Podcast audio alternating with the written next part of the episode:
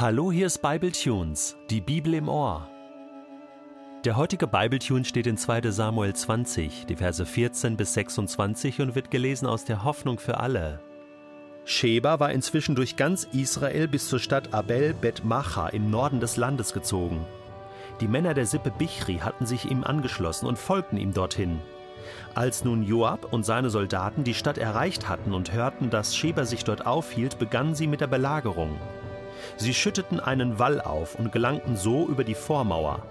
Dann fingen sie an, die Hauptmauer zu untergraben, um sie zum Einsturz zu bringen. In der Stadt wohnte eine sehr kluge Frau. Von der Mauer aus rief sie den Belagerern zu Hört her. Ruft bitte Joab zu mir, ich möchte mit ihm reden. Als er an die Mauer gekommen war, fragte sie Bist du Joab? Ja, der bin ich, antwortete er. Sie bat Ich muss mit dir sprechen, bitte hör mich an. Gut, erwiderte er und sie brachte ihr Anliegen vor. Früher sagte man bei uns, hol dir Rat in Abel, und du bist gut beraten. Unsere Stadt ist eine der friedlichsten Städte Israels. Immer konnte man auf sie zählen. Sie wird sogar Mutter in Israel genannt. Und nun willst du sie zerstören? Wie kommst du dazu, das Eigentum des Herrn zu vernichten? Joab entgegnete: Nie und nimmer würde ich eure Stadt zerstören. Ich bin aus einem anderen Grund hier. Ein Mann vom Gebirge Ephraim hat einen Aufstand gegen unseren König angezettelt. Er heißt Sheba und ist Bichris Sohn. Ihn allein suchen wir. Liefert ihn uns aus, und wir lassen die Stadt in Ruhe. Einverstanden. Man wird dir seinen Kopf über die Mauer zuwerfen, erwiderte die Frau. Sie redete mit den Einwohnern Abel Bet Machas und setzte mit ihrer Klugheit ihren Plan durch. Man enthauptete Sheba und warf seinen Kopf zu Joab hinaus. Dieser blies das Horn als Zeichen zum Aufbruch, und die Soldaten kehrten in ihre Heimatorte zurück. Joab aber ging nach Jerusalem zu König David. Joab war der oberste Befehlshaber über das ganze israelitische Heer.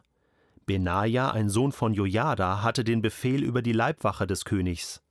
Adoniram war Aufseher über die Zwangsarbeiter. Josaphat, ein Sohn von Ahilud, war Berater des Königs. Sheva war Hofsekretär. Sadok und Abjatar waren die obersten Priester, und auch Ira aus Jair hatte den Rang eines Priesters.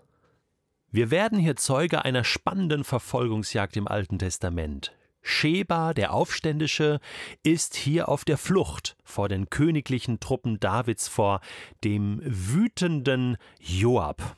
Keine angenehme Situation, und so sucht Sheba Unterschlupf und Zuflucht in einer Stadt, die wird uns genannt.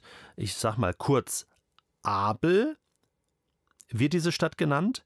Hol dir Rat in Abel und du bist gut beraten. Die Stadt des Friedens, die Mutter Israels. Und Sheba wusste das und flüchtet dorthin. Zunächst habe ich gedacht, vielleicht ist das ja so eine Freistadt in Israel. Die gab es ja damals ähm, der Stamm Levi hat ja kein eigenes Land bekommen in Israel, sondern die führten ja diese Städte, Freistädte. Und eine Freistadt war dazu da, dass Menschen, die zu Unrecht verfolgt wurden oder aufgrund von Blutrache, da ist etwas passiert, äh, und, und da sollte es eigentlich eine Gerichtsverhandlung geben, aber die Streitereien ließen sich nicht äh, schlichten und so muss der Beschuldigte erstmal in Sicherheit gebracht werden und dafür war eine Freistadt da. Und jetzt habe ich erst gedacht, dass Abel so eine Freistadt gewesen ist, aber da habe ich nichts gefunden. Äh, gehörte anscheinend nicht zu den Freistädten, gehörte zum Land Dan und ähm, so muss das eine andere coole Stadt gewesen sein mit, mit aufrechten Bürgern, mit äh, Leuten, ja, wo die einfach auf Gerechtigkeit achteten, auf Frieden achteten, wo man gerne hinging.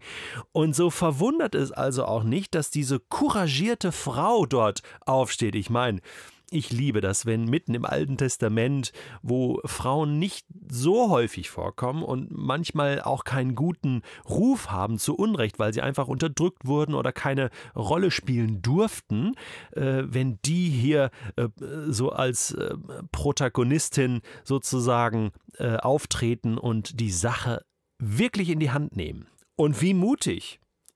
Ähm, holt mir euren Anführer her den Joab. Ich meine, das war der Oberbefehlshaber der israelitischen Truppen. Joab, der hat mit allen wirklich kurzen Prozess gemacht und die Frau stellt sich dahin auf die Mauer und sagt, hier, ich möchte mit eurem Chef sprechen, holt ihn mal her und Joab geht dahin und, und ähm, darf ich dich was fragen? Ja, und es entwickelt sich hier dieses Gespräch ähm, und, und er lässt sich auf dieses Gespräch ein und die Frau sagt also, hey, hör mal zu, dass wir haben hier eine Stadt des Friedens und das geht doch nicht, dass du jetzt einfach hier gegen diese Stadt kämpfst. Äh, was ist der Grund? Ähm, wie kommst du dazu, das Eigentum des Herrn zu vernichten, das Erbe des Herrn? Ähm, da habe ich gedacht, ja, könnte vielleicht doch eine Freistadt sein, aber ich glaube, sie meint das so, Erbe des Herrn. Wir sind hier auf, auf dem Boden Israels und er ist ein Gott des Friedens und er hat uns diese Stadt hier, dieses Fleckchen Erde und auch den Frieden, den Shalom geschenkt. Und wie kommst du dazu, hier mit Waffen jetzt einzudringen und uns diesen Frieden zu nehmen, äh, dieses Erbteil streitig zu machen, diesen Segen Gottes, dieses Eigentum Gottes zu vernichten? Das geht nicht. Und sie zieht eine Linie ohne Waffen, einfach mit Worten. Und Joab lässt sich darauf ein. Sieht ein, okay, das ist ein bisschen, bisschen übertrieben, dass wir jetzt hier die ganze Stadt einreißen wollen. Ähm, und, und sagt, okay, äh, eigentlich äh, wollen wir nur Schäber haben. Bichris Sohn, den suchen wir. Ist er bei euch? Könnt ihr uns ihn ausliefern? Wir lassen die Stadt in Ruhe. Jetzt kommt es zu einer interessanten äh, Reaktion. Die Frau sagt einverstanden, man wird dir seinen Kopf über die Mauer zuwerfen. Da habe ich gedacht, wie krass ist das? Also, ich hätte jetzt vermutet, dass die Frau sagt, okay, wir besprechen das jetzt mal hier mit unserem Bürgermeister oder mit den Sippenältesten äh, ähm, und, und dann werden wir eine Lösung finden. Ich melde mich in einer Stunde wieder. Aber sie trifft die Entscheidung, dass man nicht nur den äh, Schäber jetzt ausliefert, was ja der Wunsch von Joab war, äh, sondern tatsächlich ihn schon bestraft. Das ist krass. Also das spricht er dafür, dass äh, die wirklich in dieser Stadt auch klare Hierarchien hatten und wussten, ähm, wie sie mit solchen Fällen äh, umgehen wollten. Und die haben also kurzen Prozess gemacht und eigentlich den Job von Joab jetzt gerade übernommen äh, und, und damit auch dafür gesorgt, dass wieder Frieden im Haus war. Der Aufständische wurde also bestraft, nicht durch Joab, sondern eigentlich durch diese Frau.